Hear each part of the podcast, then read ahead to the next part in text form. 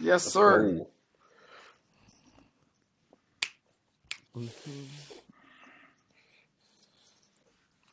Welcome back to another episode of Ways. My name is Mohammed. I'm here with the co-host Osama. Make sure to follow us at Ways 2.0 on Instagram at Ways 2.0. You can listen to us every Wednesday. Uh, you can listen to us on YouTube, Spotify, Apple, Google Podcasts, Radio Public, Anchor, and other various platforms. Thank you so much for the love and support. Make sure to like, comment, share, and subscribe to every episode. Osama, how are you doing today? I'm good, man. I'm good. I honestly, we have a special guest today. Yo. And uh, yo, what's good, Benny, our guy. Ruin the surprise. So, right. no, listen. I, I thought So listen, he's doing an This intro. coming on something. cue. Anybody's like, "Yo, what's good?" I was like, "Who's Nah. that?" no, hold on, hold on, hold on. Listen, listen. I'm gonna. I, I want to get the backstory for everybody that doesn't know how I obviously we we me, me and Muhammad um uh collabed with Benny. So essentially, we we uh, I went on Twitter, messaging uh, I think uh, uh, Nina like Linda Straddle. I can't I can't pronounce her name, the last name. I think that's her name. Anyways, I messaged her. I'm like, yo.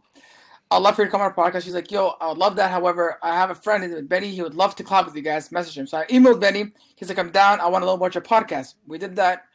He agreed. We agreed. We started messaging back and forth and FaceTiming on Instagram to get stuff working. I'm gonna give Benny the floor to introduce himself because you guys are gonna like what you're gonna hear. Go ahead, bro. All right. Well, uh, I'm Benny. I'm a photographer slash creative director from uh, Maryland. It's uh, what else? I'm not good with intros, so let me. I don't know. Uh, This guy's too humble, bro. yeah. I'm- It's your life story because you, do- Yes. you don't lie, right? So you want wait you you guys want to like i mean I'd, I'd rather just talk like just be like all right I like, bet.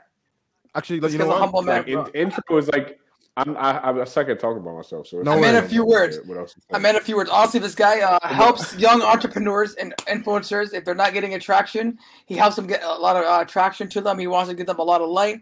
Beautiful. Go check him out. Where can they uh my instagram is brother brother it's uh b a b r o t h r b a r o t h Yeah, so we're gonna put it- no e We're gonna put it in our uh, description below. Make sure you go follow him. Amazing content. He has a, he helps a lot of people. It's amazing. And we we basically talked about what great way to talk about influencers, entrepreneurs giving back, which he's obviously doing.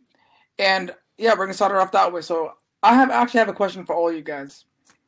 So for you, Benny, specifically, what is it in your mind that wanted to give back to other smaller influencers, smaller entrepreneurs, and like help them go out of your way? Obviously, that's what that is what you do. So what is it? What's the thought process behind that?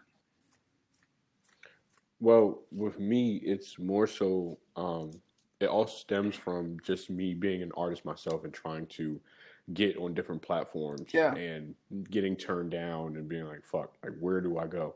Yeah. Um, so now it's like that's all I really want to do is just help. And then also like I was a person I didn't, I didn't go to college, so I was a person who came straight out of high school. I knew what I wanted to do. I just didn't know how to get there, and I knew that school wasn't gonna be the like place for me, especially when it comes to what I want to do hmm it's too structured. So like I like to work without like a structure and I like to work freely. Yes. So I just um so I just started just meeting people and doing the things that I need to do to get where I need to go. I'm still on that journey. So um along that journey I do want to help I wanted to help other uh creatives who have the same issues that I do, especially when it comes to like not going to college or not knowing what they want to do fresh out of high school Yeah. um, and they want to do art. So it's like cool. Like I, I like I mentor uh, one of my friends, uh, Kundai. Uh, he was he went to college for like a year, but he really wanted to like do um, directing work, and he wanted to like do like shows and stuff. And I'm helping him along his way. And then also my friend Devin, uh, we've been friends since like seventh grade, middle school, and he went to college. He's in college now, and he's just still trying to find his way. And I'm also helping. So I, I always been, you know, I'm saying that person, you know, what I'm saying that love to just help. I feel like I feel like I am God's vessel when it comes to uh, creators that need um, guidance. And um, yeah, like I feel like that's what I'm here for. Like even when when I do my photography and stuff, it's more so just about helping the younger generation, um, letting them see like what life is in this well, like life and like humanity for real, like letting them know, you know what I'm saying, it's okay, you can do this. You know what I mean? And yeah. Also, it's amazing that you said that because a lot of people who could be in your place, who are still who are still obviously working towards their own success and their own like um, I guess part in life, they don't. It's hard to give back, right? But the fact that you still have the time to give back to your friends, and we kind of have something similar. I'm not a big fan of school as well, and I'm not, I'm not crapping on school. I just knew that I don't I don't like structure stuff. I always knew at a young age I want to be an entrepreneur because I like that I like the uncertainty of things. I don't like things that are structured and like I have to do certain stuff. Even when I was out working for jobs, I hate being told things. I just like doing things my way. Because I feel like when you right. do things your way, one, you'll take 100% full responsibility, and two, at least you're able to deal with the creative process. Mm-hmm. If that makes sense. Yeah, definitely. It definitely makes a lot of sense. Oh yeah. I have a question. Yeah. Mo- what's up? What's up? What's up? What's up? I bet I didn't know where to go from that. It's all like, good. It's all good. So number one, obviously, you introduce yourself as a photographer and a creative director. Mm-hmm everybody in the world by now should obviously know what a photographer is and what they do as a profession. Mm-hmm. Now, a creative director, that's an interesting term. It's a term that a lot of people don't know about and something that's actually yeah. becoming more prevalent, especially in the social media age. What is a creative director? And is it a fun job? And is it a job that everyone can do?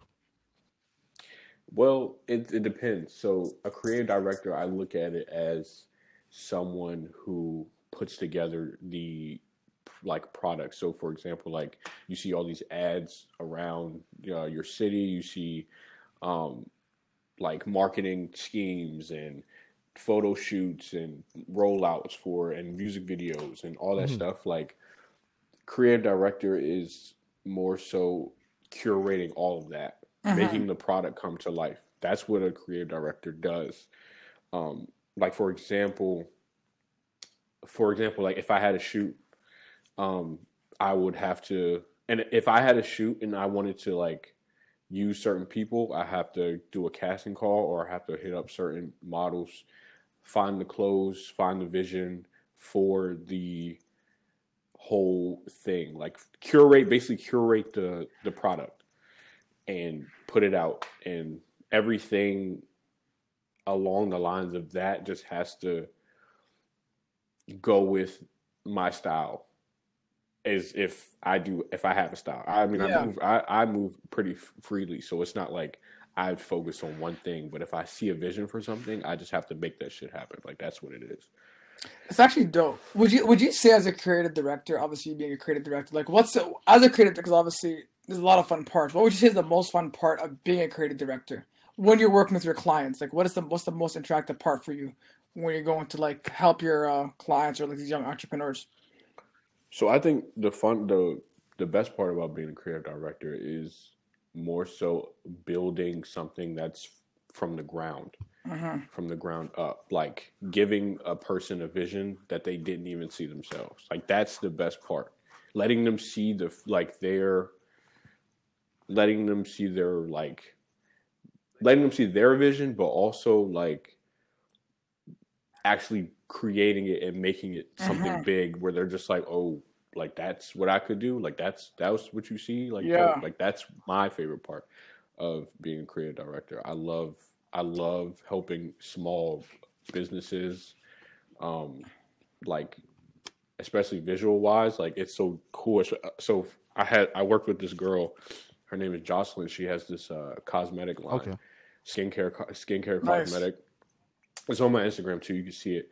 And she came to me with nothing. She didn't have. She had her, her business plan, and that was it. And she was telling me like all of the the things that her her brand means, and I'm like, all right, cool.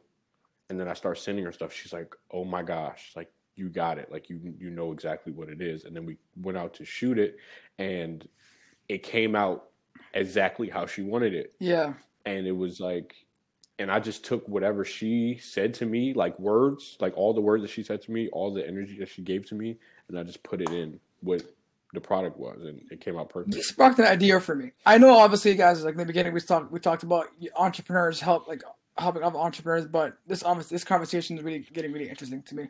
How do you determine who you want to work with? Like, what's the thought process? Like, for example, I come to you, right? hmm I want to do business with you, right? So, what's your thought process? What questions do you ask? What do you look for in an individual? Like, like you said, this person had nothing. So, what was your thought process for that? Per, like for them, you said Jocelyn, her name was. Yeah, her name was Jocelyn. Yeah. So, like, what's your thought process when you're talking to these clients, entrepreneurs? Like, what do you see? Like, what characteristics do you look for? It's it's not about it's about characteristics, but it's also about energy. It's all about what they bring to the table. And like for me, I I see, and a lot of people tell me this. I see things in people that they don't see in themselves. So Mhm. with Jocelyn, all she had to tell me was where she was from, and she just had to just give me her energy. Like she was so enthusiastic. She was like, "Yeah, like I'm from Uptown DC, and I want to do this, I want to do this," and I was like, "Okay, cool." Like it may seem like I was like very like I was very like standoffish, but I I took in everything that she was giving me, and Yeah. it was like, "All right, I know exactly what you want, like exactly like to the T what you want." Because I, I mean, I Mhm. don't I don't know, like it's it's a gift. It's it's a gift that I have that a lot of people tell me that I'm good at, and that that also Yeah. goes with um that also goes with um even when I do a magazine. Like when I do the magazine, I I look at because everything that I see it's all online, so Yeah. I'm very good at like capturing or like gravitating towards energy that fits what I'm looking for. Mhm. Um, it's it's pretty like it's it's easier than doing that than actually talking to people because some people are like shy and they don't know how to like give themselves to you for real. So like online, it's like quick. Like I know exactly this is gonna fit, how this is gonna fit, like where Yeah. it needs to be and stuff like that. Like so. You, yeah, you said two important things: energy and characteristics. Obviously, as an Mhm. entrepreneur, you want to find like obviously you seem like a disciplined guy, driven guy, someone who's going after milestones. Miles, like you're not you're not going to stop at one milestone, right? And when you want to bring someone who's under you, like almost like a uh, I guess a young buck who's like is going to be learning under you, and you're taking care of him or her. Yeah. You want someone who has that same drive, that same energy, because if they don't, they're going to slow you down. Yeah. and to and I feel even as podcast, like obviously our team was bigger and and we went back to meet him because we felt that one we weren't getting to a collaboration. Two, there was me and him were putting all the work and no one else was putting in the work. So we're like, hmm we kind of gave the team an ultimatum, like either you start you're putting your you're putting in your work or you're just gonna leave because it's kind of unfair Right. that only fifty percent of the team is doing work and fifty percent are just like seeing the magic happen. And I feel I love how you you don't like I guess resume can only tell one thing, but talking to the person, having that conversation can change your whole attitude about them. Yep. Definitely. Definitely. That's why I hate job interviews. Oh, bro, they're the worst. like I, bro, I hate, I really hate job interviews. Like, I hate the fact that you have to go into somewhere for an interview to get a job. Like, it's even though, even though, like, I know it's a part of the process, but Yeah. just reading words that somebody does on a piece of paper, like, oh, they don't, they don't fit. Like anybody could fit anywhere. Like you Facts, literally, bro. Yeah. you literally just have to grab like grab that person's energy. Like I can sit with Yeah. anybody, anybody, and just be like, all right, I can tell. I can tell by their body language. I can tell by the words that they give me. I know if they're shy or not. Like it's easy to read that rather than just the oh, resume. Oh, 100 percent, 100 percent. You know what? Like It's funny you brought that up because, bro, I hate job interviews as well because you know, like for example, like you know, certain jobs might have three, might have two, and then you go when they ask you the same dumb question, like, "What are you Mhm. gonna do for me?" Like you're gonna give the same cliche. hmm An entrepreneur is gonna ask you different questions. Like he's gonna say, "Okay, so he's gonna ask you a personal question, like, why do you want to do this? What what made you want to do this?" Like you're gonna ask those interrogation questions to see, or even or even questions like, "Okay, so if this fails, like, what's what's next?" Because as an entrepreneur, there's no plan B. hmm putting all your hard work into this, right? You go there and they ask you just like, oh, so uh, name a time when you uh, failed at something and uh, Yeah, like someone else. Oh my god, get out of here, oh my bro! gosh, man! Like, what are you talking about? Like, I don't. Bro, you think start so. lying. You lie like, you- but the Oh, thing is, the whole a whole interview, like an interview with a job, is all a lie. Like all of that is lying. Facts. You're just Like a putting magician. to- you're putting your best things forward, and Yeah. then like that has nothing to do with this job though. Like Because I don't know, because you never know, but you never know when you're gonna get into that situation, especially at that job. Like it's just like, Yeah, like I don't know, I'm gonna fail at this. Like I don't, like I don't know. Like you have to Exactly. experience it first. That's why Of course. I think, well, one day, especially when I have like when like I have a bigger uh, brand. One day you will. and one day I will. It it will be more happen. so of just energy driven. Like if I want to talk to you, I'm going to talk to you, and I'm going to interview you, or quote unquote, like Yeah, just have a conversation. Like I feel like interviews should be based off of convo, of like Oh, yeah, da- days at a time. Like I want to be that type of boss that can just call one of my employees and be like, "Yo, so how do you feel about this? How do you feel about this?" And then like get their energy Mhm. and know after that, like, oh, I don't need you on my team type thing. Like, you know what I'm saying? I know you're not Yeah. gonna show up for me in certain because it's like interviewing is like pretty much or interviewing for a job is pretty much like dating. Like it's like the Yeah. first no, that first that first combo, bro, that first combo, Yeah, that first combo is always the one that's like, all right, I know I'm gonna be with this person for like a long time, or I know this is gonna be temporary type shit. So it's like, yeah, facts. it's crazy. Dude, it's actually because if you think about it, this guy said it. I've never thought of it that way, personally speaking. But when you go to a job, right? Like obviously, entrepreneurs they have small jobs, but you know in your head you're like six months and I'm out. hmm right? Exactly. And the different and the difference between an entrepreneur and a uh, someone who goes to school and, and I'm not saying school is bad. But obviously, there's, there's a big fine line. Is one, entrepreneurs are not scared of uncertainty. Like we're all entrepreneurs, we're all trying to do our business, but in our in our mind, we have dreams and we have and we have we want to go somewhere. No one can, no one else can see that dream but yourself. Right. And I love how Benny, like how Benny, how you said that you want to call your employee to have that conversation. No boss does that. Like as an Mhm. entrepreneur, you want that guy to be like wanting to work for you. You want that guy to like come and not, not be afraid. But how many times do you see your friends being scared to talk to their bosses because they want to quit, Right. Exactly. but they don't quit because they're too scared to have that conversation? It's different because I always got taught as a, at a young age. There's a difference between a boss and a, and a leader. Mm. We're leaders. You give back to people. Bosses, ironically, they just want they want to, them to they want them to benefit. I don't care about Mhm. you. right. As long as you're making my dollar amount, it's my money now. exactly. Exactly. Exactly. But it's all about like it's just all about having that bond, especially with your employees or your interns Yeah. or whatever. Like it's you have to have that like balance between even though you want to be uh yeah everybody wants to be a boss everybody wants to be a leader but at the end of the day like you need that balance so y'all can seem eye to eye because everybody Yeah. hate have a boss you do not like that boss like everybody hates their boss it's it's already set in stone you know what i'm saying because they're they see you as like a lower figure than them when Mhm. everybody Yeah. should just be eye to eye like i'm going Mhm. to work just because our pay is different like we still work at the same place you know what i'm saying like we're still a family you know what i mean so i mean it's it's a it's a whole thing but it's like a lot of people that are especially that are bosses are going to tell you like it has to be a certain way but it's it doesn't like it really doesn't the narrative has You make a valid point. Yeah. You bring up a valid point, but I, I just feel a lot. I think a lot of the times, and you guys might agree to this, people don't become entrepreneurs because of the fact of failing. But ironically enough, you can fail in any stuff. You can go to school and fail. You can go to like work and fail. Right? Failing is Mhm. always going to be there, and I feel without six, you need failing to you need failing to, to succeed to begin with.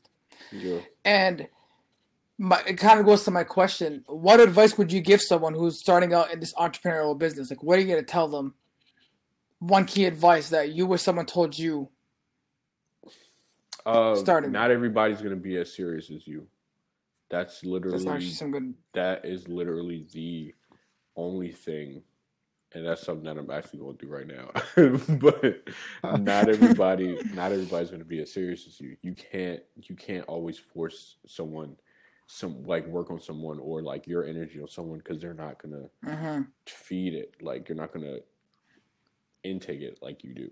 So you know what i'm saying? Like Yeah, you always have to I mean there's there's going to be people that want to be like you and there's going to be people that are just them they're not going to change so Mhm. it's like all right you got to cater to that you know what I'm saying like it's it's simple like but that is probably the hardest thing to deal with especially as an entrepreneur is not everybody is as serious as you and sometimes Of you- course. sometimes you want to like either get rid of that person or fire that person but you just have to You know what I'm saying? Just take it on the chin and be like, all right, like no one's as serious as me. I just gotta, you know what I'm saying, do what I do, but let them do them. That makes sense. That totally makes Mhm. sense. And I know before we, we talked about like the good part of being a creative director, and obviously the work that comes with it. Now, like you said, your job is to curate, right? Someone has a vision, someone has a goal. Benny, I want you to bring my goal into life. This Mhm. that I have, I want you to create the colors, the canvas, everything, the palette, just to bring it to life. Obviously, most of the time it goes well based on your qualifications, who you are, and like you said, mm-hmm. how you're able to connect with the person, get that energy. But what happens? Has ever happened to you? Like, let's say someone has a project, an idea, a concept, and they mm-hmm. come to you, hey Benny, I want you to bring this vision to light. Now, like you said, you can do everything that you need to do to figure out who they are and what they need, right? Mm-hmm. But as you're going along with the project, has they has everyone ever told you like, hey Benny, like you guys are just clashing? It's like no, like th- I want my vision to be like this, mm. but you're doing it like that, and you're still catering to that person's goal and their vision. But I guess some people are just so innate in their head, they just don't mm. want to let go, right? So they don't want to give you that freedom that you need as a creative director to bring that to light. Has that ever mm-hmm. happened? Like someone's like, yeah, man, like you're just not doing what I want you to do. How yeah, I, I- I mean, it happens all the time, but it's it's just like I don't know. I think it's it's more so about like the the conversation that's had, especially when it comes to people asking for certain things and they have certain ideas that they're trying to get across. Like, of Mhm. course, you see. My whole thing is, I think people try to tailor to something else. So, like, like for example, like if you see a picture of, I don't know, like what's an example?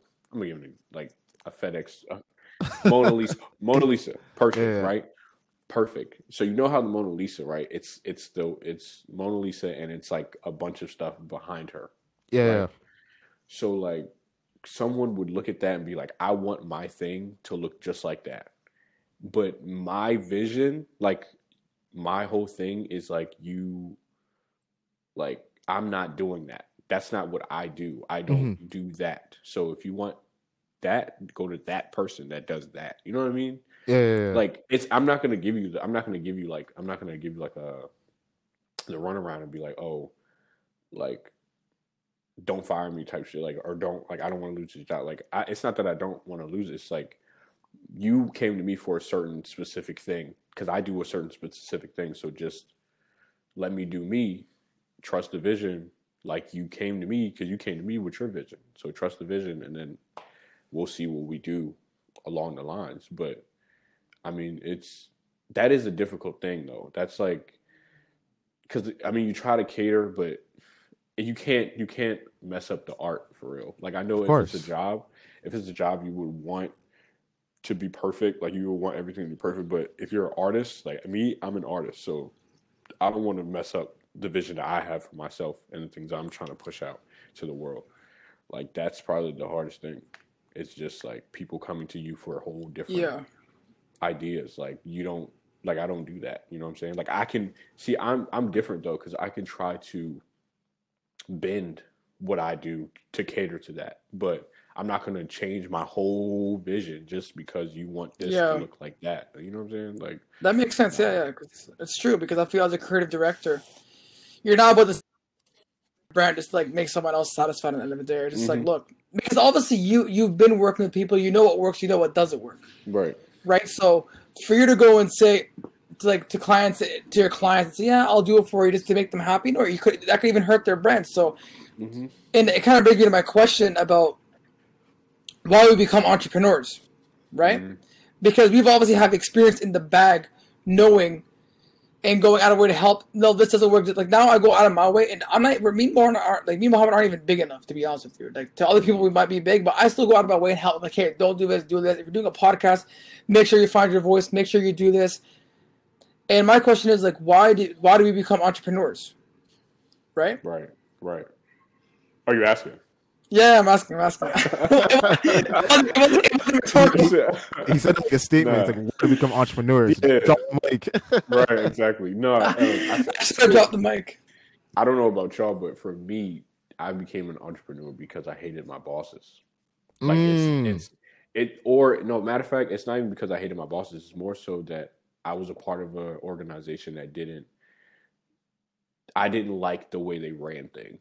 Okay. Okay. And I always said, I can give you the backstory. So I used to work at this mom and pop's consignment shop.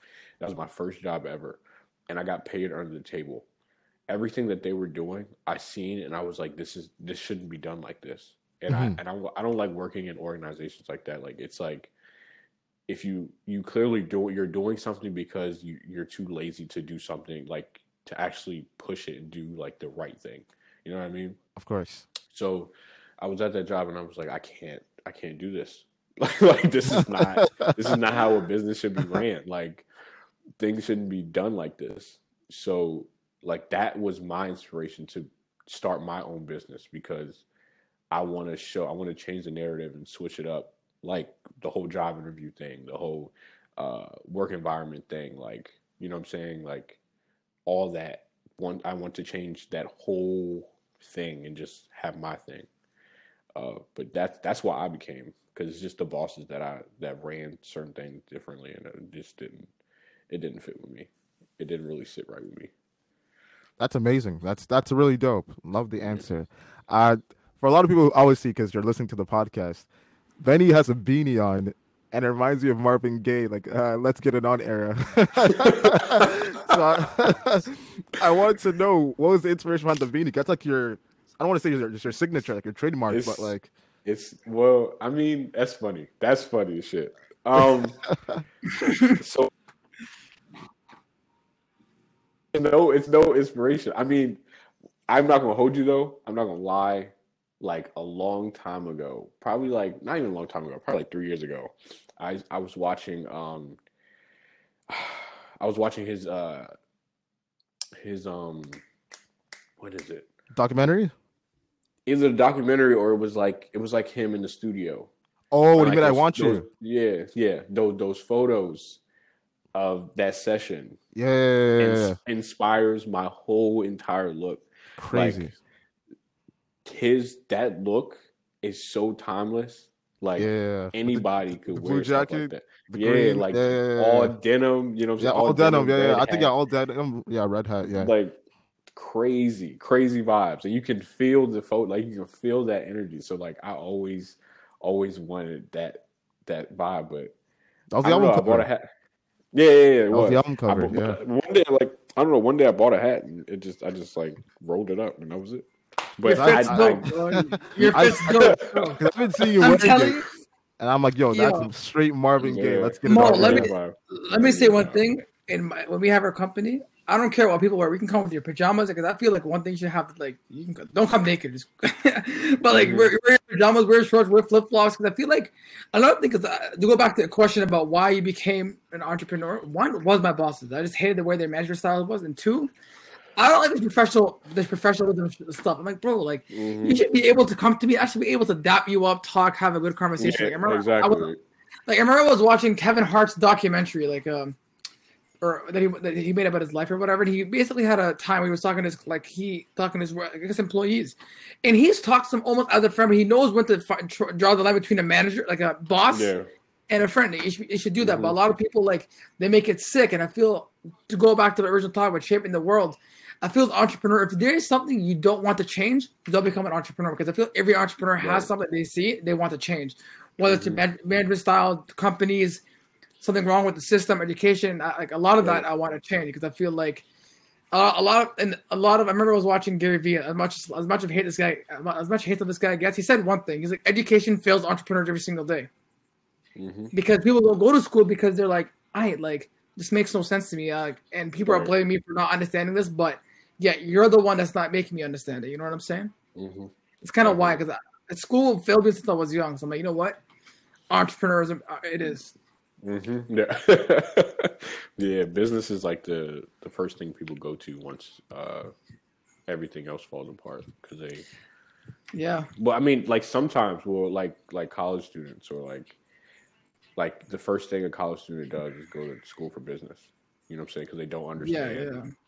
where else to go. Like they don't have a certain niche. They don't know where to go with like accounting Yeah. or like business. It's like we're like, oh, okay, cool. This is this is fine. So I went to school for I, I went to college for like business marketing, but I like I never wanted to go to school to begin with. Honestly, if I had the chance, I would have went straight into like what I wanted to do. But obviously, Right, exactly. immigrant parents, you know, bro. Some of them don't. Just they want you to get the degree, which is fine. Right. But mind you, going back to your point, yeah, people go into business, but you don't really understand business until you make your start your own business. Mm-hmm. Realistically, because think the amount of times you guys all know, like you know, finances or like talk, client building a network is a big part of things school will never teach you about. Like Right. each person, you have to hit hit them up differently. Each person is taken different. Even when you meet them in person, it's a whole different vibe. Because like I can sound different over the uh, computer, but once if we ever meet, hopefully like down the road, you know, like bro, who's this waste guy that I talked on the podcast? You're like, you're like, bro, this guy seems too different, right? You are two faced these days. I got a Yeah, question. I got a question for you, Benny.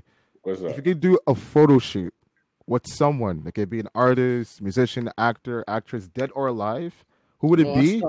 And also, if you could be a creative director for someone's like upcoming movie, film, book, whatever, who would it be, dead or that's, a, alive? that's a tough question. That's a tough Oh, question. I mean, it's it's pretty simple. Uh, so photo shoot wise, dead or alive, I have never thought about this. Uh, Questions. I, I, don't- I don't even know what to say. I don't. I mean, you could. I mean, I could say. I could say Marvin Gaye. I could say Marvin yeah, Gaye. Um, uh, who else? And if I had to creative direct, so Hmm. I don't. I don't think I would like to creative direct something, but I really want to. I really wanted to work with John Singleton. Mm. John Yeah. Singleton, and well, Spike Lee, of course. Like favorite director. My favorite director. Yeah, the greatest director of all time. biggest Spike Lee. biggest New York fan troll, bro. This guy's always Yeah. trolling. but that but th- yeah like working on a project working uh alongside spike lee um his personality everything also oh um billy porter i think that's somebody that i really want to uh creative direct photo shoot wise um because i he he's like one of my one of my like ancestors that i see in my dreams um like he talks to me like i love like it's like an uncle, like that uncle that just knows what to say. You know what I'm saying? Of So, course. like, that's Billy Porter to me. Um, but yeah, that's a good question, bro. That's dope. So I, can can, I, I can see the influences. Obviously, your glasses. It's not like you work because of John Singleton. 'cause You know, at the beginning of the career, Right? you wore Yeah, those yeah, yeah. glasses. So- yeah. I can see it. Right. Yeah, okay. So, are there people that you do want to work with, like going forward? Obviously, you have a lot of potential. You're like, you know, I could, just by having this beautiful conversation with you, like I could tell, man, that you're gonna achieve the world. So, who are, are there a celebrity that you? Eh, you're welcome, bro. Are there a celebrity that you want to like work with, like someone like you're like, oh man, like once I get my chance, I want to work with this that or girl. Actors, rappers, musicians, comedians. I want to. I know. I really, really, really. I really want to work with uh, Yasiin Bey. Mos Def. Most. So like that's somebody Most. that Oh. I really, Oh really, really, really, really, really want to work with. the goat. What? Um, yeah. He's so dope. Uh, fashion. Who are top wanna- five people? Who are Alright, top, top five five people? Top Top five five people? celebrities you want? Yeah, you want to work with. Top, okay, top five celebrities off the top. So Yeah, you got I- you got most you got Mos Def. I gotta be there. Um, ah, I kind of want to. I I vote with photography. I like Obama. Classic. Um, Classic. Who else? I mean, I have a bunch of like I have work that's inspired by people. Uh, but it's mo- Mos Def. Obama. Um, girl. Let me get a girl in there. One touch from there. Uh, Obviously, her. I, I understand. That, I understand. Solange. Ooh, I can see that. I can see you doing that. Solange. I can see you doing that. Yeah, that's more your vibe. Yeah, yeah, I can see that. I can see that. Definitely. Definitely. I can see So you have Mos Def, Obama, Solange. Here's one more. One more. All right. So you- what? what I He got has, two he has more. two more. He has two I got more. two more. Oh, I got two two more. more. Okay, I got two more. Um, Take this out of the podcast. We can't even do math. damn, Playing. bro. Ugh. Hey man, I, This is so crazy. It's like I had to look through my phone to like actually catch Yeah. vibes. Like, well, it Bro. seems like you're inspired by so many people. So I'm just interested to see like who are these top five. I know you're gonna end up working with them one day. To spend a day with Yasiin Bey, bro. bro, that is like my dream, Same, dream, bro. dream, dream. I Well, actually, I could. Dave Chappelle. Oh, Dave Chappelle is one of my my favorite comedian of all time. Mm. Genius comedian. Go. Genius comedian, bro. Uh, who else? Who else? Who else? Who else? I want another girl. Who do I? Zendaya. Zendaya. Zendaya, okay. yeah, Zendaya. she's uh she's popping Zendaya. right now. Yeah, Zendaya. Zendaya. I, I always I always wanted. Un- by the way, underrated pick, underrated pick. Like, I, like that's an actually underrated pick because one, I Mhm. feel like she has so much potential to become one of the greatest actresses, Yep. and Oh, definitely. two, uh, like her evolution from like Disney to like obviously playing in the Spider Man stuff and now doing her own stuff is she she has the potential to be one of the greatest actresses of all time. Mhm. She's The putting in the work. She's putting in the work. I actually I actually love that question too because it's it's something and uh, well one thing that I'm really trying to get into is something that I haven't really got into was thinking about brands and celebrities that I would like to work with. I've never thought of that. Yeah. Like I can have, Honestly- I have I have so many dreams of working with people, but the people that I like work I'm working with aren't big. Like they're not like celebrities. Like Yeah. they're like regular people. You know what I'm saying? Yeah. Because I get I get inspired. I can get inspired by like old men in a store. So Mhm. like that is the things that drive me. Like when I see celebrities, it doesn't really like drive me as much as regular humans. You know what I mean? Even though celebrities are regular humans, but they're put at it like a plateau. Yeah, So it's like plateau, you can't, Oh, 100%. it's like you can't you can't touch them. So like, like, they put her on a pedestal. yeah, so I can't really think about the celebrities that I would like to work with. It's it's crazy though. That's that's a great question, bro. Yeah, honestly, bro. Like when you come on this podcast, we want we want to make the podcast engaging, and it's just like it's like when, when when Muhammad Curveballs, bro. asked when Muhammad asked you about uh, honestly, look like this conversation. Told you like when we were talking in the beginning, like this you never know what this conversation is gonna take. You were having beautiful conversations, yeah. but Mhm. when he asked, he's like, "Yo, I feel like your uh, look is like is like uh, influenced by Marvin Gaye." That, that question came up about something I want to ask because I guarantee there's probably more celebrities you want to work with, right? But those top five are good ones, like Obama, Zendaya, Mos Def, Yeah. uh, Solange, and who did I miss someone else? Oh, Dave Chappelle. All Dave amazing Chappelle. people.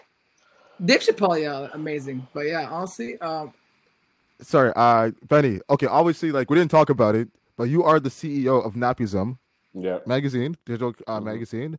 Mhm. Um, so obviously, you must have grown up of the Source, the XXL magazines, like that time during the 2000s and the 90s. Yeah. Obviously, because if you're into Mhm. hip hop, those magazines were like that's part of the culture. That's what we Yes, looked up they to. were in right? your household. Yep. You're in the household, on the wall.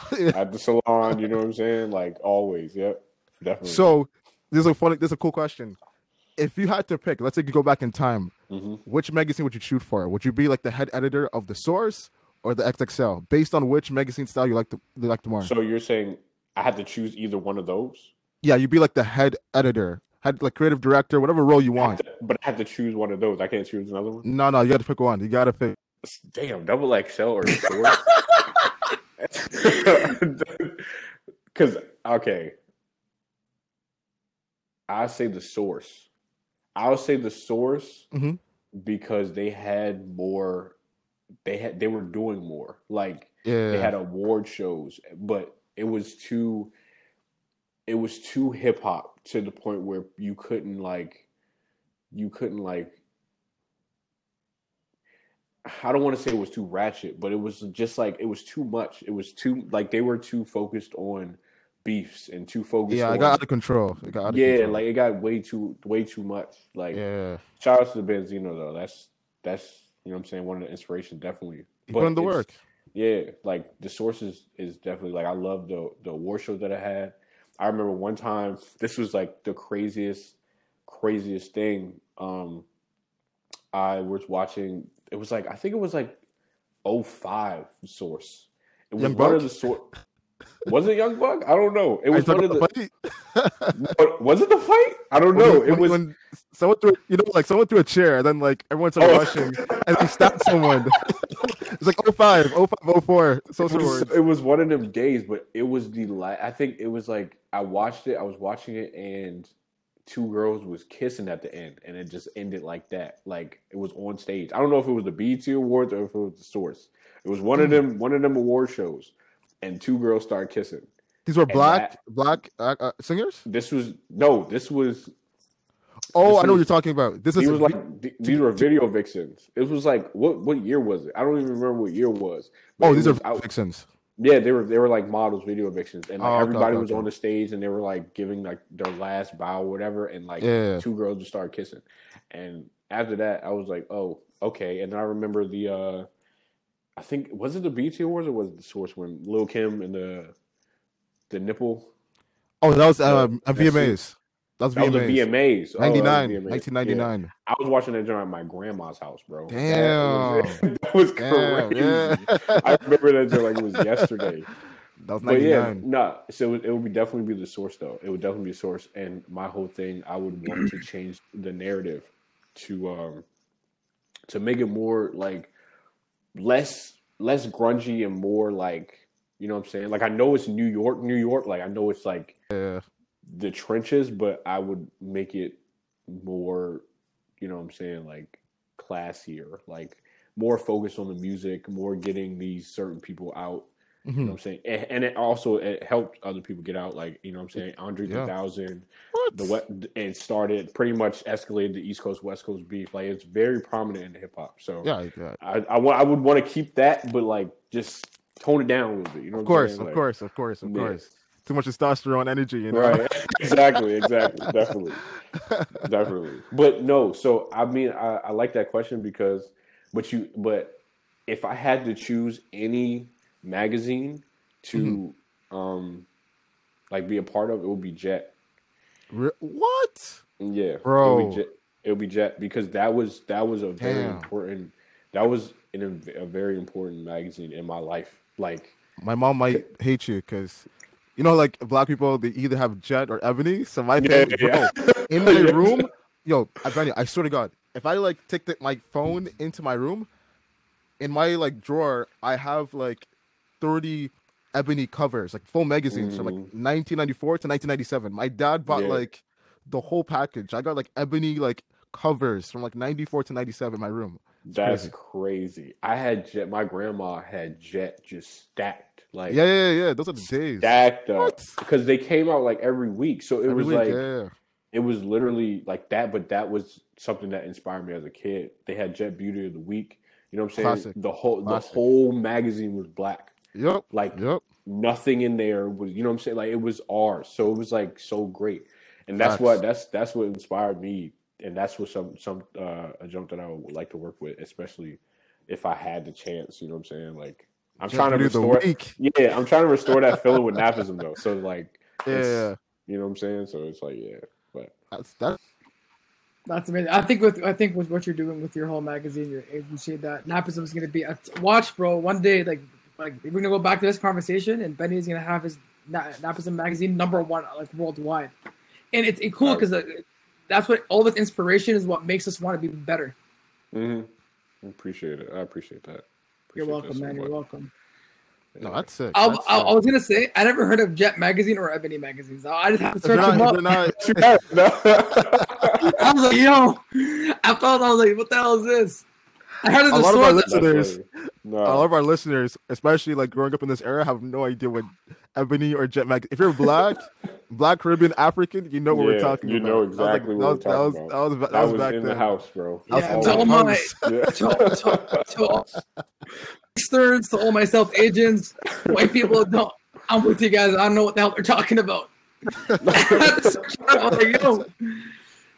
That's so But funny. yeah. funny that's insane. But- that's insane. You do like, what's your favorite Spike Lee movie? Uh, well, the greatest of all time, do the right thing, and course. uh, and school days. School days. School Days, amazing, man. School days was Amazing. It was the mu- the movie that changed my life.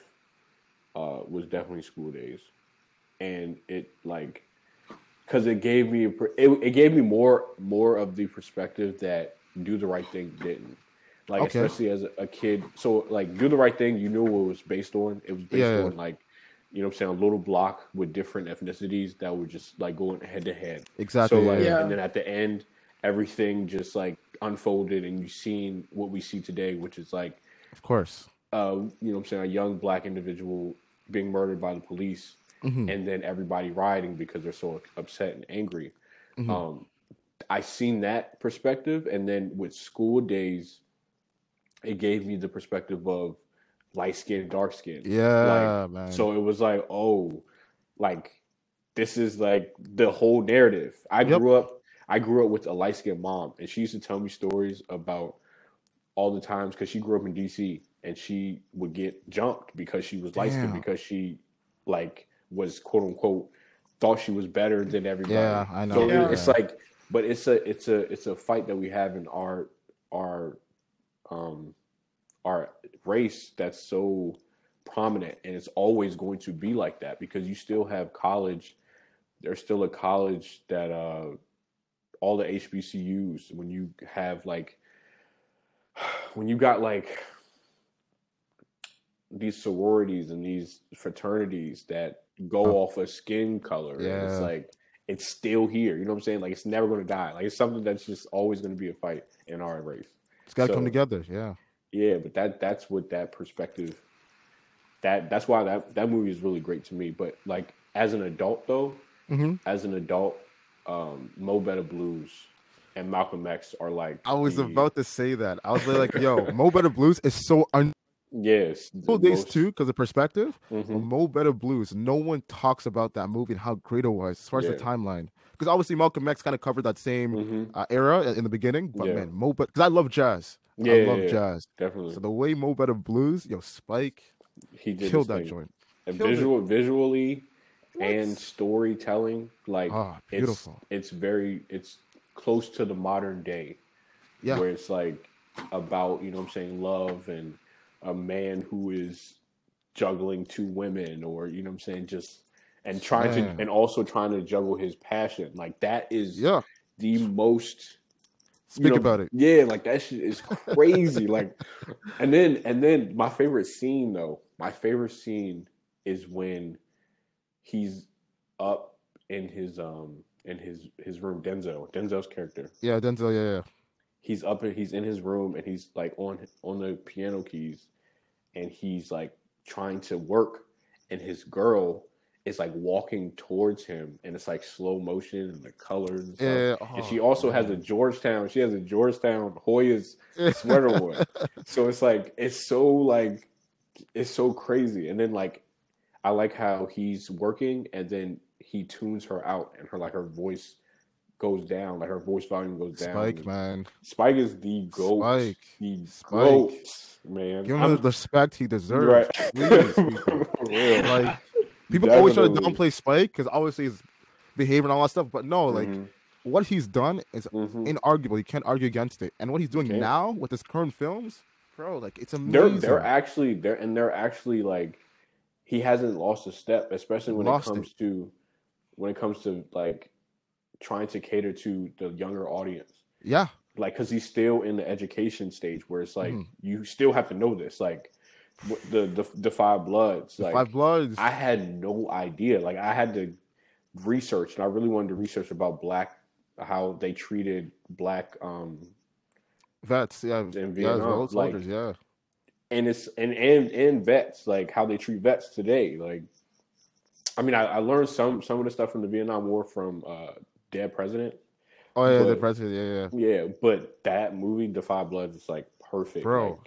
Like, And the thing is, helps so I got the much. vinyl right there. What's going on? So like, oh yeah, yeah. when, I, when I was the backdrop to the movie, because you know Spike, like Yes. recently, like you said, like uh, BlacKkKlansman or the show She's Gotta Have It or Mhm. the Five Bloods, he's been including pictures and like Yeah. yeah, just small historical facts about black prominent Yeah. figures that are not talked about. The way, like you said, he's been able to adapt with the times and plus Mhm. give you that information in a way that we're able to sync it as young Right. adults. Spike, bro, give the man it's crazy flowers. and it's crazy because we live in a state we live in an era where um being taught like certain information like for example um like blackish right shows like that are very i would it's needed but at the same time you can do it in a more like i don't know in a not corny way like I've seen the show. I've seen the show. Blackish is corny as shit. Like when it comes to when it comes to when it comes to black like life, we don't live like that. We're not gonna Yeah. walk in a room every day and be like, "Oh, this happened to me," and then start a conversation. It has You to know, be some yeah. realness to it. You know what I'm saying? Like, Y- y- and that's what Spike Lee brings to the table. Like, it's just realness. yeah. You know the thing is, because I've seen Blackish, and I agree, it is corny. And I'm like, bro, but like, yo, like I have like like a lot, I have a lot like like my closest friend, obviously Muhammad is black, and obviously I have other like like we have like majority of my friends are black, black. Like I'm, I'm Arab, like majority of my friends are black. And I feel like Mhm. I, I connect with them more. But I can tell you one thing when I watch that, I'm like, bro, this is not like connecting. Like I just feel Yeah. like they're putting it in a corny way, and I understand, obviously, I Mhm. understand the message. Like how obviously Anthony Anderson, who plays Dre, is living in a white neighborhood, Mhm. and people look at them differently. But if, for example, you look back in the '90s, like shows like Fresh Prince of Bel Air, like the Martin Lawrence show, the Bill Cosby show, all those kind of shows, Yeah. that contact cannot can never be made again. Nope. Never. Never and those are classic shows where you look back and like, bro, this is what I want to watch. Yeah. I think that to me, I think they tried to recreate that and they couldn't. Yeah. It's it's it's pretty much a model of we show the closest thing. Mhm. And I think the first two to three seasons of Blackish, they did get their message across, like the Mhm. aim. But obviously, it became more corny as the time went along. Um, but as far as like those core issues, they did address it really well in the beginning. And obviously, like you said, like it's not really the black experience, right? Yeah, it's it's Unless- not, it's yeah, it's it's the not. it's the what what it is. It's it's more so of the upper class exactly. black experience. Yeah. You know what I'm saying? yeah. Like it's like you gotta I understand like they have kids and their kids are kind of lost because they are brung up better than what they were. So they're not gonna get life the way they did. And it's like you could do it in a in a different way. Like you don't have to every but as if like if you have to say every every kid, every generation, like Gen Z, uh, whatever this new gen is, Yeah. like what this COVID gen, whatever. But what- whatever whatever comes up is always going to be it's always going to be brought up better than what we were brought up as. Of course. because Yeah. what I learned as a kid, especially as a black kid that grew up in the hood, like it's. I learned something totally different. Like I seen Facts. it. I didn't just learn it. Like I seen it. I felt it. I was in it. You know what I'm saying? Like yeah. so that's like that's the difference. It's, but it's You know- always going to be a different. It's funny how you mentioned that because back in, I'm not sure if you still remember the quote, Mohammed, but I remember, I think it was episode 50, it was about Black History Month. And you said about a quote how we're taught, like black, we're taught at a young age, like it's all different than what other, like obviously, like Middle Mm-hmm. Easterns and white people are taught. So I want to say, I want to read the whole quote because I have it. Hold on. Or Mohammed, do you want to read it? I don't remember the quote, but I'll let you find it though. But to what I- Benny I- was saying, oh, you found it? Yeah, yeah. Well, you, you can finish. I found it, but you can finish. yeah, I just want I just want to get this off quick. Like for me, like I grew up in the hood, right? So I grew up there for the first six years of my life, Mm-hmm. and my parents always had an idea, like you know the classic like like black thing is like, oh, if we could just move to a white neighborhood, our kids, because they saw like they saw the Cosby Right. Show, Fresh Prince, Diff'rent Strokes. So they had that idea. So at the age of six, like we moved. So where I live now, that's where I met Osama. It's a predominantly like white town, When we first And- moved, it was predominantly white. predominantly white. We're, bro, the school that we went to, it was only me and my brothers. We're like the only black students in the school, and plus Ooh. to my, my other friends I know to this day, right? So like Blackish, a lot of those shows are like just growing up in a white environment, like Dave Chappelle, like just going from the hood, but going to all white neighborhood, but barely like making it. It's Right. like yeah, that's pretty much my life for the past twenty years and stuff. but I think the Cosby Show did a better job Yeah, at showing the overall lifestyle of what black Mhm. people go through Yeah. compared to Blackish. You know? yeah. For uh, Muhammad, because we're ta- obviously we're talking about this, and it's definitely an important issue. This is his quote, episode 55. As a person who was black that grew up in North America, whether it's Canada or America or any part of the States, when you're growing up in such a system where you're being marginalized, whether through educational system, the political system, and obviously the, just, the judicial system, as well as well, you see all these different factors as well in shapes and forms that are taking they're taking against you on a daily basis. Number one, you grew up knowing that you were a human being first, and you should be treated equally as a human being. But the thing is, when you grow up, when we grew up, the first thing we're told is on a daily basis that we're black, and not only are we black, but we're black according to a word that obviously that starts with N, the N word, obviously, which is harsh for no reason, subjugated throughout history, that was imposed on us we, that we didn't ask for. So when he said that, and you guys talking about it, I kind of felt it. Because obviously, I can say going back to the early 2000s, I'm assuming we're all the same age, but going back to the same early 2000s, obviously, me went to the same school. B- black people, brown people, Middle Eastern, there's so much racism at that point because one, we obviously moved to a predominantly white neighborhood. It's not like it's like they, that, more like you, you saw how much racism we had to like face, like oh, like people. are I met out the I met N-word, people throwing out- Osama. I met Osama like three months after 9-11. and Mm. we're we're we're six years old. and his name is Osama. We're Osama. getting like, bullied. like, bro. Oh my gosh. Yeah, we're six years Yeah, old. so Damn. yeah, That's so obviously crazy. Yeah, bro. And I feel like people like, and I'm, I'm not, I'm not crapping on like that. I'm just saying that people will never understand. I feel that's what shapes entrepreneurs. Like all that stuff you see going on, like you went through. I don't want to say it's like almost like a petty thing, but you use that because like oh, you never want that to happen to anybody else. right.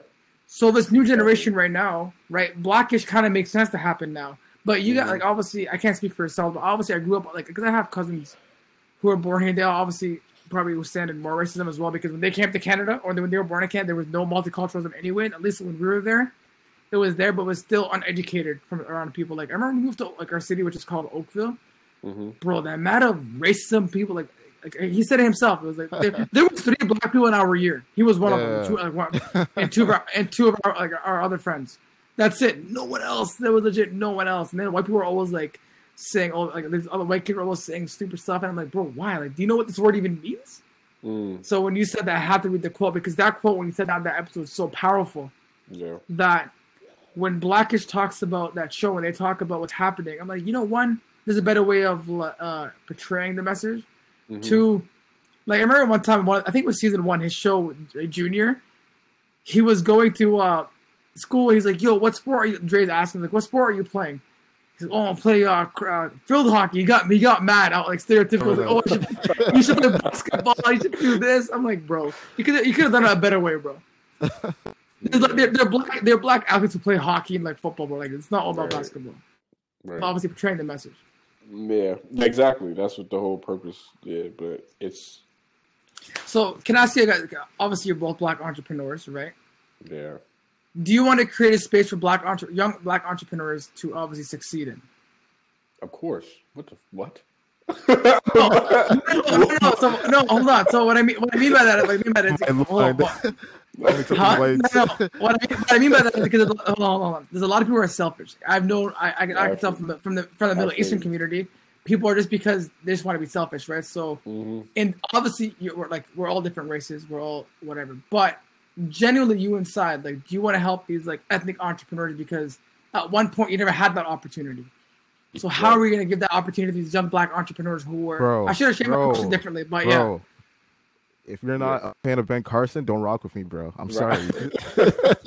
If you're, if you're a fan of Ben Carson, like Ben Carson, that's that's the guy we look up to, bro. That's that's the that's our model, bro. If you don't like, if you don't rock with Wait. him and our vibes, I can accept you. I'm sorry, man. Like, if you do, you don't. Which Ben Carson are we talking about, by the way? Well, well, which Ben, which ben Right. Carson are we I'm confusing everyone again. I was just Right. joking. I was just joking. I was just I, joking. I bet you were. You you better the heck. I was like, Hold, wait. hold on, which Ben Carson are we talking about, bro? What are you talking about? Ben Nah, Carson, the politician, doctor. Bro, Ben, bro, what do you mean? I was joking. I was joking. Uh, nah, This guy- You know, all these black people are gonna go after you, so you just got like Ben Carson go after him. Right. Nah. But no, um, all jokes aside, so like, what steps do you guys want to take to help your community, like to help like these young entrepreneurs, like yo, uh, they, because they're obviously looking up to you guys. So what do you guys, what are you guys gonna do to help them out? So it's I, it's all about helping. Well, especially just giving people the opportunity, Yeah, like letting them see everything that they need to see, so they can just find their way. Like for example, so I tell this story all the time to like all my friends and stuff like that. But when I was in when I was in high school, um, there was something put in place where. So I'm gonna just so I had I was considered special ed in my school as, since um, elementary school because I didn't like doing my work. Um, Yeah. So they put me in a box like, oh, this kid doesn't feel like doing his work, so he needs extra help.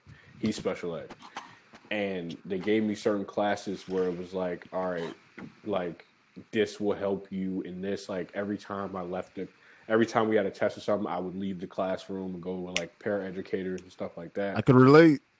I can, relate, I can relate as well. Don't worry, bro. So it's so it's like, and then I was told that I had an IEP, and they. I can relate. me- We can both relate to that as well.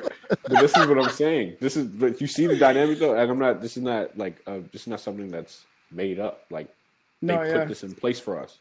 That's what this Yeah. is. We know Same So thing. in high school, so in high school, all of that came up to me. Like I wanted to, because I love like journalism. I love English, and if I Mhm. would have went to college, it would have been That's the same as this guy. It's journalism or business. So Yeah. in high school, I was like, I want honors English. In tenth grade, I said I wanted honors English. They were like, Nah, you can't have honors English because you have IEP, and they don't have any paraeducators for that class. Really? Okay, What? like, like Damn. but I should have told. See, the thing is, like, I just let it slide. But I should have told my mom or something and be like, "Yo, like, tell them to put me in that because I'm not. You know what I'm saying? I want to be challenged, and that's what Uh-huh. that's what majority of our our race, like, even not even just our race, people of color, they want to be. You know what I'm saying? Some kids want to get out of their whole like situation, like where it's like it's a structure, especially in school. It's Yeah. it's structured. You know what I'm saying to certain Yeah. people. Like you take certain tests to get in certain places, like Mhm. which it shouldn't be like that because you never know like how you don't know. Not everybody Yeah. works the same. Like I'm not sit and work and bubble out letters and shit like Yeah. that. Like I need, I actually want to do the work. And Mhm. going through life now, it's like I feel like I could do anything I want if I just if I just learn it. I'm good. Like Yeah, if you yeah. just teach me, I'm good. That's what school is for. Like no one, I don't think in school no one's smarter than anybody. You know what I'm saying? Like, No, no, hell no. of course you have of course you have certain kids where it's like they're actually like really really really smart Mhm. but the structure that school puts like in place is like you're you're not smarter than this person you know what i'm saying like this person is higher than you because they got a whatever on the test Yeah. but in real life i can talk to that person and they'll be the dumbest like they'll just Conversation ever. conversation like they just don't know anything like with real life situation been put in place like they don't know because Fact. they never had it happen Bro. to them you know what i'm saying I So- want to I want to meet you in person because we have so many things like when you said when you know, when you said when you said like yo like the IEP thing because we obviously Bro. had that growing up Mhm.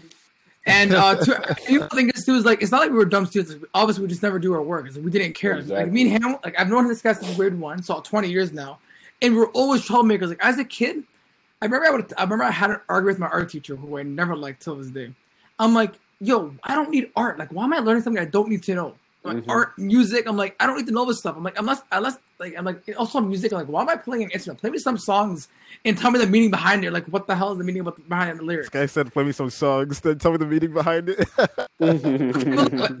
So you, you guys, you, so, uh, uh, yo, why are you What's laughing, bro? teacher? Play me some songs. Yeah, but listen, listen, listen. I've been so You cheesy guys- as a teacher. You guys, you guys spoke about how obviously Spike Lee in his movies like Malcolm X and like uh, all Mhm. like I, I forget the other movie that he's mentioned, but how they shaped your lives in, some, in such a way, right?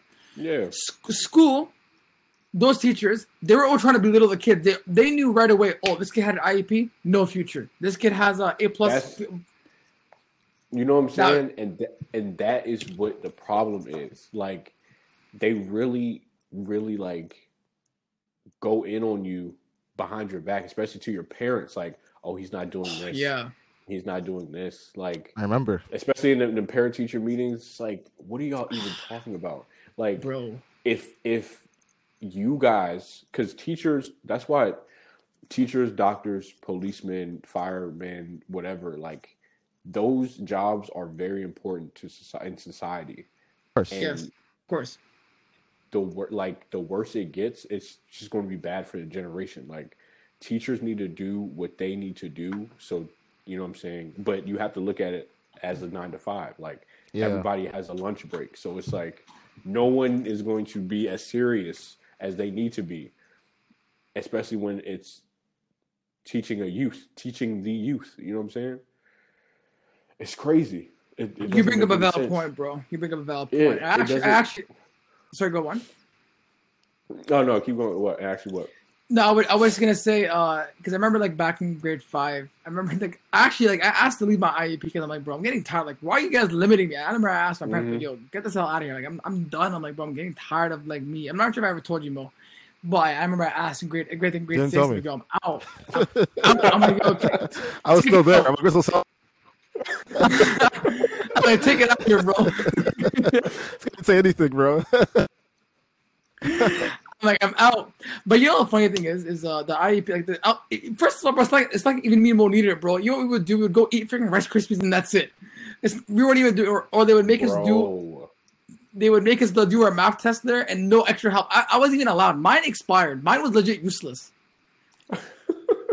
No, I, I everything Ben remember, and Remember as obviously like, and the thing is like, it's not even like I want to say haunting, but it's not even like man, it's just a cloud that's over you, Yeah. and it's so annoying how everyone judges by that cloud, and it's like, bro, Mhm. this is I'm much more than that. Yeah. Oh, yeah. But since I'm in the structure, like this educational structure, you won't even see that until I step out of it. But even when I try to step out of it, I'm deemed as an idiot, as a lunatic, Mhm. or someone that's crazy. Mhm. Like doesn't make any sense. Like I'm looked down upon. But it's like, Yeah. bro, people like us, artists, creators, like we shape the world. exactly. We shape the world. exactly, And exactly. these And are the kids. not- yeah. These are the kids with IEPs who are shaping the world, not the people Facts. who have degrees that work nine to fives. You know what I'm saying? Like, it's it's it's insane. Like that, but it's fun. It's just so funny when I see people from school and like the things that they do now, and it's like they're trying to do what I do now. But Yeah, it's yeah, You were never Yeah. thinking about this. You were about to go to Never. school for a degree. Like you was really about to do that. But now, like people are like, Yeah. "How do you make t-shirts?" Like I'm trying to, I'm trying to make t-shirts. I'm trying to, I'm trying to start shooting people. I want to be a model. I want to do this. And it's like, You're like, yeah, what? you did not look at me twice in school, bro. Like you didn't even, you, didn't even know me my name. You didn't know my name. You you called me dumb. You thought I was a goon. You thought I was doing, Damn. you know what I'm saying? Dude. You thought I was hanging with the ratchet kids. Like you thought all that. I was the weird kid, but now you you want to be the weird kid. yeah. So, but that's what it is, though. And but that's the difference between the structure of, of school and real life. Like Mhm. nobody, you know what I'm saying? And I learned that senior year. I knew for a fact that I was never like I never wanted to be because when I was in ninth grade, it was all like I want to be with the cool kids. I want to be in the in the upper class. I want to be Yeah, in these classes where all these kids are because it's cool. But it's like senior year came, I was like, these are weird ass people. Like, why? Why would I even? why would I even want to be a part of this? Like, so I just stayed to myself, and I stayed to my to my my own clique that we had that I'm still with to this day because we all thought the exact same. That's it. and it's like, all right, all these people that are going, you know what I'm saying, going through their life with these nine to fives and these jobs. You know, I know FedEx workers. I know people who um, just mail service, Amazon, like just doing small jobs after having a degree because you just didn't know where you was going to go. Damn. And and I and I appreciate and I appreciate the fact that you know what I'm saying like I appreciate the IEP at the end of the day. You know what I'm saying? I feel like if I wasn't it, it shaped us. It it shaped shaped- us. It, it definitely does. It definitely shapes you if you if you use it a certain way. Because I know a lot of people who was in my class um, when I had the IEP, like when I was in resource and stuff, like those kids really needed that help, but they they just didn't care. You know what I'm saying? I was a kid who actually cared, who actually was trying to do something outside of school, so it was different. Like I treated it different, and that's how it should always be. You know what I'm saying? Like it was it was it was straight though. Like I, I really appreciate that. But I just really think I think at the end of the day I think the school system um needs to it's going to change. It's definitely going to change, especially with the new generation. New I'm, I'm gonna, yeah. I'm, I'm, I'm, I don't believe that I'm gonna change it because you know I feel, I, the- what teachers, you know, it's funny because like I love having conversations going to this, because it kind of connects from what we are talking about at the beginning. I like how you said how the IEP did shape us, and obviously it's, it's an amazing start for entrepreneurs because you should be Mhm. you should be happy looking back at it. It's like yo, people thought I was dumb, people thought I was stupid, people thought all this, but you know, to me, IEP is different. It shaped me to who I am today. And go back to your point as well about people who are like getting degrees in job, jobs now, they want to go back because they realize, oh, this is not what I thought it was. Now I want to start my own thing. But at that point, I don't think it's too late. But like you have to relearn all these skills, and now you're gonna start dealing with people who you could have talked trash about. hmm So you have to be careful. Like, I, you notice all the IEP kids are like the kids that were considered stupid, even though they're Of not. But they were, they were always talked down upon. But the smart kids were like, "Oh yeah, you're the guy. You're gonna be successful." I would have heated arguments with my friends. I'm like, "Bro, just because you get A's does not mean you're successful." I hope you know that. No, like And- when I think about it now, like the IEP kids, like ourselves, it's like man, outcasts, like just like outside the box, just thinking outside the Mhm. box. So while everyone's taught like, hey, we're gonna do this for the next twenty years, we would just like sit and just look and be like, okay, I wonder how it would shape the world like this. So every single day, we're just thinking to ourselves, I want the world to be like this. I want the world to be like that, and we're just creating Mhm. this. We're just creating this fantasy that we have in our daily minds. It's like, how do we bring this to reality? So Yeah. we're, I remember we used to doodle all the time. We used to doodle, have these random conversations and everything. It's like, Yeah. bro, how are we going to shape the world? We're thinking that every single day from the age Right. of 10 to up. So obviously, by the time that you found your passion, you know what you want to do, bro, at the age of 22, 23, 24, 25, now am I invincible? Bro, Killing I know the vision. Like I'm, Right. I'm. It's gonna happen whether you like it or not. we have a Whether now or ten years the from now, it's gonna happen. yeah, we have a, a totally different understanding of the world Sick, compared man. to Yeah, compared to other people who live in structure. I, I, I agreed, and uh, I think it's a great way to end it off. Benny, I want to thank you, my brother. This is one of my favorite episodes because we talked about so much. Let me tell you, like I've never, I've never, we've, I don't think we've ever had someone who was this in tune. Like the conversation was so engaging. Nah, Everything we spoke about was yeah. so relatable, and Right. it definitely like made me think about so much, especially with the whole IEP thing, which kind of shocked me because I was like, how we were all able to connect on that, and we were able to look at a positive looks. I want to thank you, my guy Thank you. guys if if you are listening continue listening because it's a beautiful conversation if you're not just unfollow at this moment because you're not true fans but all jokes aside i want you to follow our brother benny he has amazing content he's helping young, young entrepreneurs he's going to shape the world one day he's going to continue to shape the world let them know where to follow you bro Uh, well, you can follow me at uh, brother b eight b r o t h r b r o t h r, and uh, on Instagram, and that's pretty much it. I don't really have anything else. Uh, I appreciate you guys for having me. uh, Um, we appreciate you for coming on definitely- bro beautiful much, man. talk. Uh, I love connecting with people. Uh, you guys are in Toronto, right, Canada? yes sir Yeah, we're close to Toronto. We're like thirty minutes drive. Yeah, like a we Where- stay where to you uh, Where, huh where you guys? Where do you guys stay? Where? Oakville. Okay. it's not it's not it's not say where we're from. Like you know how like obviously you're from the DMV, right? So imagine like Mhm. obviously you got like the classic like place everyone talks about. But it's like like that Ugh. suburbs place everyone like kind of looks down upon or what jokes about. So we're kind of from that Mhm. place. And we're like kind of Oh, okay. I All want right. some. yeah. I'm like mentioning it so we're from Oakville, but people will call us Jokeville. Chokeville? Joke, Jokeville. Bill. Chokeville. So it's oh. like if someone's like, "Yo, where you from?" I'll be like, you know, like I'm from around the way, but like you know, Toronto or whatever. oh, my first day in college. My first day in college, I came into class late, and I just I was looking for a seat to sit down. This big black girl, she looks at me. Where you from? And I'm like, well, it's college. No one knows each other, right? So I'm like, Mhm. I'm from Oakville. You're from Oakville, bro. I'm like, yo, relax. Everyone just looked. I'm like, damn. jokes No, no but I, jokes. I appreciate it. You know what I'm saying? And um, yeah, We this want you to have- the first thing. we want This you to come back time. Yeah, of course. This is the first time anybody's ever had me on their podcast. So- Say word. Say, bro Well, i don't i don't know like why Second time, but like two people, like combo based, like never. honestly, I don't know. Like, guys, this is what. Let me tell you, I'm I'm genuinely saying this. Like, we've had a lot of guests; they've all done very amazing. But this is the first podcast with a guest that definitely I can connect with. Definitely, Paradigms, bro.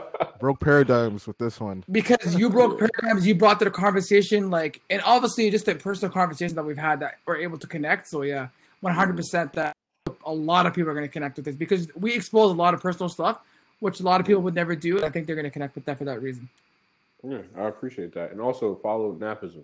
Uh, Yeah, shout him out. We're, we're going to shout you out on uh, my We- on our personal Instagrams as well. Okay, yeah, appreciate that. We never talked about Napism too, but it's it's cool. Um, Talk do we about it have- right now. Talk about it right now. no, it a, I brought no, it. I mean, it's I brought it up, and then we kind of like. Yes, hold yeah, on. no, no, yeah. you kind of like it's drifted off, but it's dope though. I, I like I like where we went. So You know talk about saying? napism. Uh, So so everybody, no, no, this is gonna be like another hour, bro. Like, uh, I mean, what? uh, well, It's, it's cool. Napism, Napism is basically a platform that I created. It's a publication where uh, we focus on underground artists, all all mediums, and from all over the world. So not Mhm. just like DMV based. You know what I'm saying? We have some people we featured in our magazine from Singapore, the UK, Australia, and many more. Um, so it's pretty lit. Uh, and we should be coming out with a new issue soon. Um, we're still working on it, so we'll see. You know what I'm saying? We're excited for that. We're excited Excited, for yeah, that. but definitely, definitely more production stuff. We're trying to get into. Um, trying to we, we just uh, we just partnered up with this studio, uh, MM Studios. Uh, it's like around the way. They're like a, a small based studio from Maryland too. So it's lit. So It's dope. yeah, bro. It's uh, it's, we're gonna keep going. That's We dope. appreciate- That's dope. Benny. That's amazing. I hope that goes well for you, brother. Thank you so much. It. We Appreciate appreciate it, man. Amazing Thank you. guest, beautiful brother. Like you can do big things. And ladies and gentlemen, if you don't know by now, we are the podcast Ways. Make sure to follow, listen, and subscribe to us at Ways 2.0 on Instagram. You can follow Osama at Kusa300. You can follow myself at Muhammad Global. Every episode, every Wednesday. You can listen to us on YouTube, Spotify, Apple Podcasts, Google Podcasts, Radio Public, Anchor, other various platforms. Thank you so much, Benny. Love and support all the way. And everyone, have a beautiful night.